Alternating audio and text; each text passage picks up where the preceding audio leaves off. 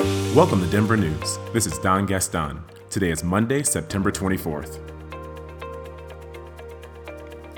Several Colorado wildfires are still burning into the fall season, with some growing even bigger and more threatening under drought conditions. Denver Post reports leading the pack of wildfires is the Ryan Fire in north central Colorado and Wyoming. Ryan Fire has stretched across more than 19,000 acres against 223 firefighters. It's clearly a high priority. The Silver Creek Fire grew by more than 5,000 acres over the weekend, but fire crews were able to gain 50% containment against it.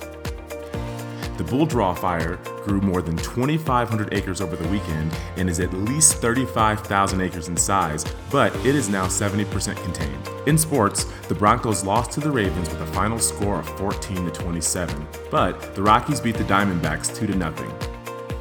In weather, this cold front, along with isolated rain showers, will remind Denver that it really is autumn today.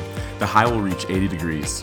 There is 20% chance for rain this afternoon, but it'll decrease in the early evening with wind gusts up to 24 miles an hour. The low tonight will be a cold 48 degrees. That's it for today, Denver. Check back tomorrow and stay informed.